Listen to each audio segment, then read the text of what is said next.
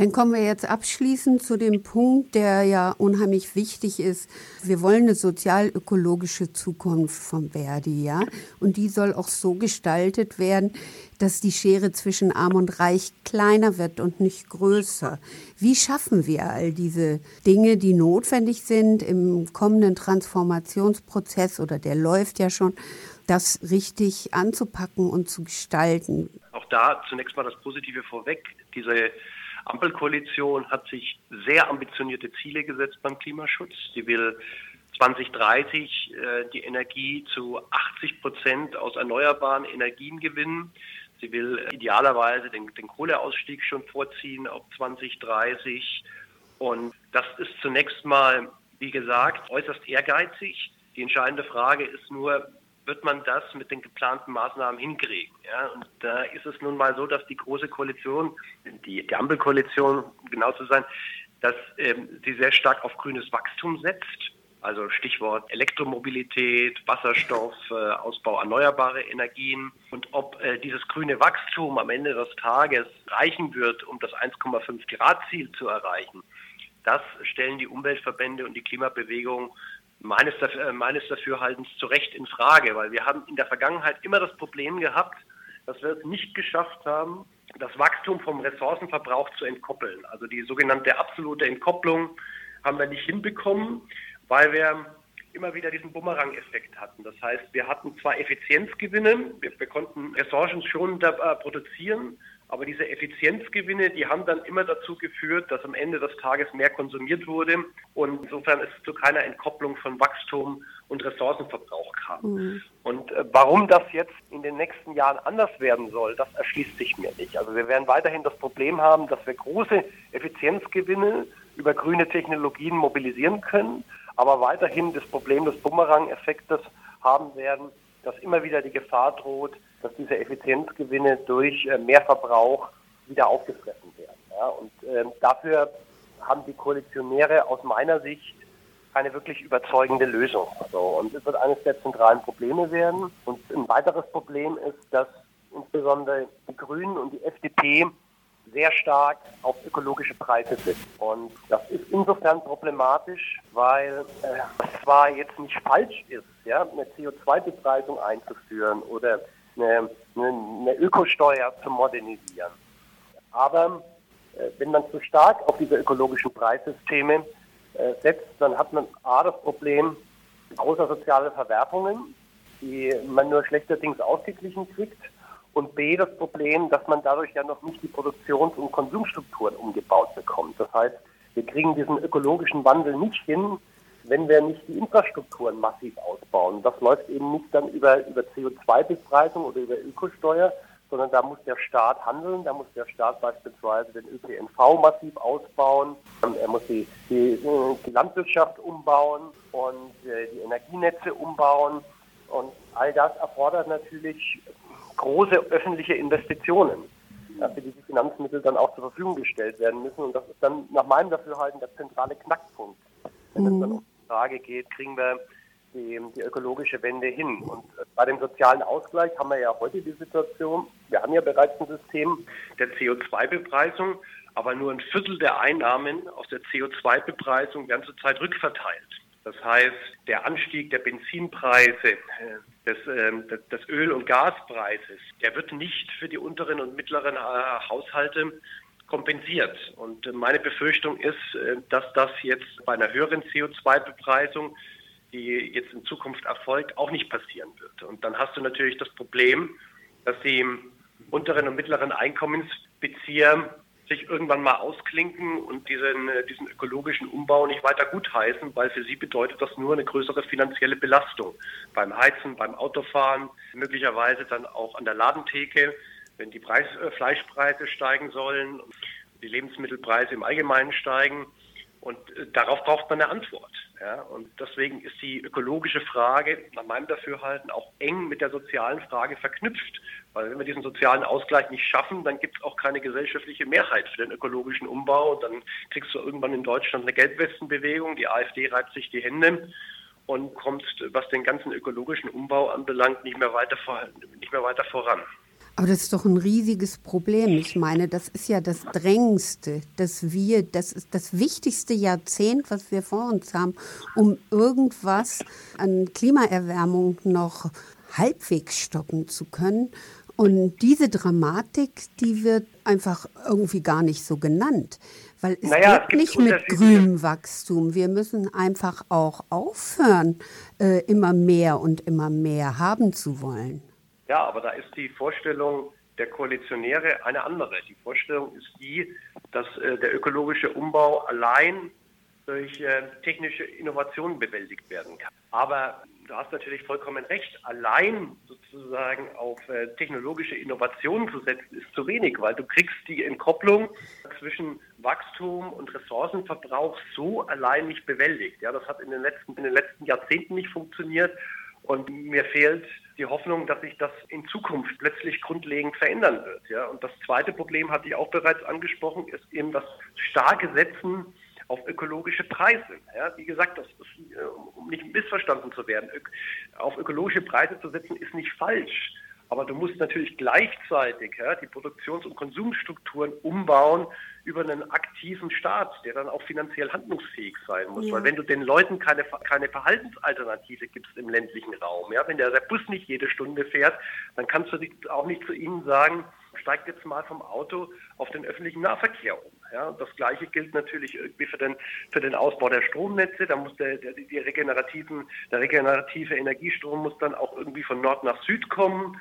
Und es gilt genauso für die, für die Landwirtschaft. Ja? Also allein sozusagen über Preise, die die ökologische Wahrheit sagen, diese Transformation hinzukriegen, das wird scheitern.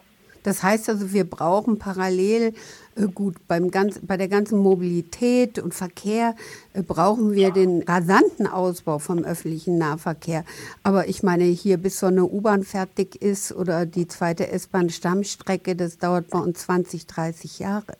Gut, Planungsverfahren sind ja auf der Tagesordnung der, äh, der Koalitionäre. Das haben sie oft genug erklärt, dass sie daran wollen, dass sie die beschleunigen wollen, um äh, zukünftig dann die U-Bahn schneller bauen zu können und die Stromnetze schneller bauen zu können.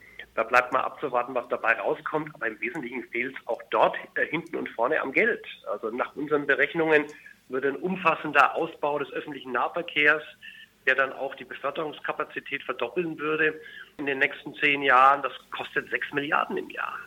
Okay. So, und diese sechs Milliarden, die muss die Koalition erstmal aufbringen. Und dann reden wir nur über den öffentlichen Nahverkehr. Ja? Wir reden noch nicht über den äh, massiven Ausbau der Stromnetze. Wir reden noch nicht über mehr Solarpanelen, wir reden noch nicht über mehr, über mehr Windräder und so weiter und so fort. Ja, das werden natürlich auch zu einem großen Teil private Investitionen sein, aber eben auch öffentliche Investitionen. Das mhm. ist ein finanzieller Kraft, Kraftakt, der da auf uns zukommt und das darf dann am Ende des Tages nicht am Geld scheitern.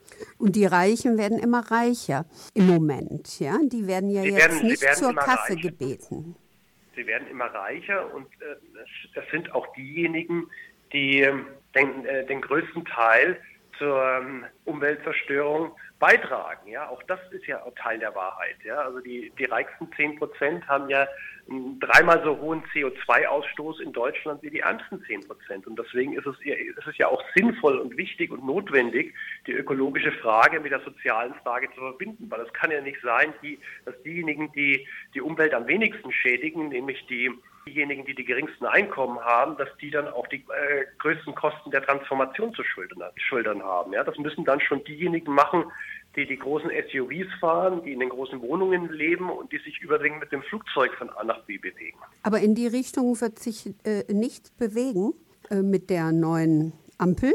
Naja, ganz, ganz so kann man das nicht sagen, weil wir haben ja eingangs über die Erhöhung des Mindestlohns und die Erhöhung des Mindestlohns auf 12 Euro, wenn die kommt, das ist natürlich eine verteilungspolitische Maßnahme. Ja? Das verändert die Primäreinkommen gunsten der, der Beschäftigten. Das ist eine verteilungspolitische Maßnahme, aber du hast natürlich vollkommen recht, wenn wir auf die Steuerpolitik gucken. Ja, die Steuerpolitik ist ja dazu da, die Nettoeinkommen gerechter zu verteilen. Das tut sie auch. Ja, wir halbieren in Deutschland unsere Armutsquote aufgrund unseres Steuer- und Transfersystems. Aber zur Wahrheit gehört auch die Wirksamkeit dieses Steuer- und Transfersystems, was die Umverteilung anbelangt, hat in den letzten 20 Jahren gelitten. Ja, aufgrund der Steuersenkungen für Reiche und, Vermögende in diesem Land und für große Unternehmen ist es inzwischen so, dass es da großen Nachholbedarf gibt. Ja? Und das ist aber alles von der FDP geblockt worden. Ja? Es wird keine Vermögenssteuer geben, es wird keinen höheren Spitzensteuersatz geben, es wird keine höhere Erbschaftsbesteuerung geben in Deutschland und dieser Weg bleibt versperrt.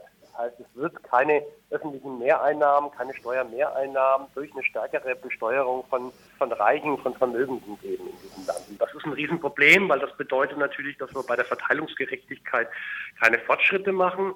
Was funktionieren wird, hoffentlich, ist, dass viele Investitionen, öffentliche Investitionen zukünftig schuldenfinanziert werden. Wir haben zwar die Schuldenbremse, aber im Koalitionsvertrag sind viele Wege aufgezeigt worden, wie man die Schuldenbremse umgehen kann. Das ist gut so. Das muss nur dann auch gemacht werden. Ja, also bei den mhm. Investitionen sehe ich weniger das Problem, was die Finanzierung anbelangt, weil da gibt es, wie gesagt, Möglichkeiten, über Kredite die Schuldenbremse zu umgehen und die, die Finanzierung darzustellen. Das Problem ist dann bei den laufenden Ausgaben. Ja? Also wenn es um Personal geht und um Soziales geht, das muss man über Steuereinnahmen organisieren und da reichen die aktuellen Steuereinnahmen hinten und vorne nicht aus und die Koalition ist blockiert in der Frage einer, einer stärkeren Besteuerung von hohen Einkommen und, und Vermögen, um eben äh, die notwendigen äh, Staatsausgaben zu ermöglichen. Das heißt also, wenn jetzt zum Beispiel über CO2-Bepreisung und überhaupt das alles für uns teurer werden soll, von der ökologischen Sichtweise, dass wir uns das in den Tarifrunden nächstes Jahr holen müssen oder in, im kommenden Jahr. Da wird uns nichts anderes übrig bleiben. Ne? Was steht denn da an? Ja, wir haben nächstes Jahr äh, eine große Runde bei den Erziehungsdiensten. Ja, da wird es auch nochmal um Aufwertung gehen. Das wird eine ganz wichtige Rolle spielen im nächsten Jahr. Und dann haben wir natürlich bei unserer Schwestergewerkschaft die große Metallrunde. Ja, auch das wird eine ganz wichtige Tarifrunde sein, weil dadurch eine Marke gesetzt wird, an der sich viele andere Gewerkschaften orientieren werden. Also insofern äh, gibt es da viel zu tun im nächsten. Okay, packen wir es an, gell? Ja, am Ende des Tages darf man nicht ähm, einfach nur auf die Koalition gucken und warten, was die macht, sondern wir haben das, ich habe das schon mehrmals in dem Interview gesagt, wir haben das äh, ein Stück weit natürlich auch immer selbst in der Hand. Ja, also sozusagen wir haben zum einen die Möglichkeit über den, den klassischen Kooperatismus, ja, über die äh, über die Einbindung der Gewerkschaften in Regierungsarbeit Einfluss zu nehmen. Das ist sozusagen dann der, der, der, grüne Tisch, an dem wir mitdiskutieren können und Vorschläge einbringen können. Diese Einflussmöglichkeiten werden wir nutzen, so wie wir es in der Vergangenheit auch genutzt haben. Aber klar ist auch, wenn wir wirklich was zu unseren Gunsten verändern wollen und wenn wir wollen, dass die Realpolitik der nächsten vier Jahre über den Koalitionsvertrag hinausgeht, dann geht das nur über gesellschaftliche Mobilisierung. Ja, dann müssen wir uns stark machen für eine Gemeinwohl, für ein gemeinwohlorientiertes Gesundheitswesen. Wir müssen in, in, den Tarifrunden mobilisieren und wir müssen in, in, in, vielen anderen Bereichen, wo unsere Interessen berührt sind, beim Ausbau des Sozialstaates, bei der sozialökologischen Transformation, müssen da halt gemeinsam mit unseren traditionellen Bündnispartnern, mit den Sozialverbänden, äh, mit den Mieterinitiativen, mit der Klimabewegung gemeinsame Sache machen und dann bin ich auch zuversichtlich, dass es vorangeht. Dann muss man halt mal abwarten, ja, wie lange die FDP dann ihre Blockadehaltung äh, aufrechterhalten kann, wenn es eine breite gesellschaftliche Bewegung gibt für eine höhere Besteuerung von, von großen Einkommen und Vermögen. Dann äh, warten wir mal ab, ja. So, aber da, wie gesagt, dafür brauchen wir dann eben auch diese Bündnisse und diese Mobilisierung, weil es reicht dann eben nicht aus, einfach mal zu gucken, was die Koalitionäre hinkriegen sondern da müssen wir dann schon selbst als Akteur auf die Bühne treten und uns einmischen. Ja, okay, das ist so ein schönes Schlusswort. Danke ich dir.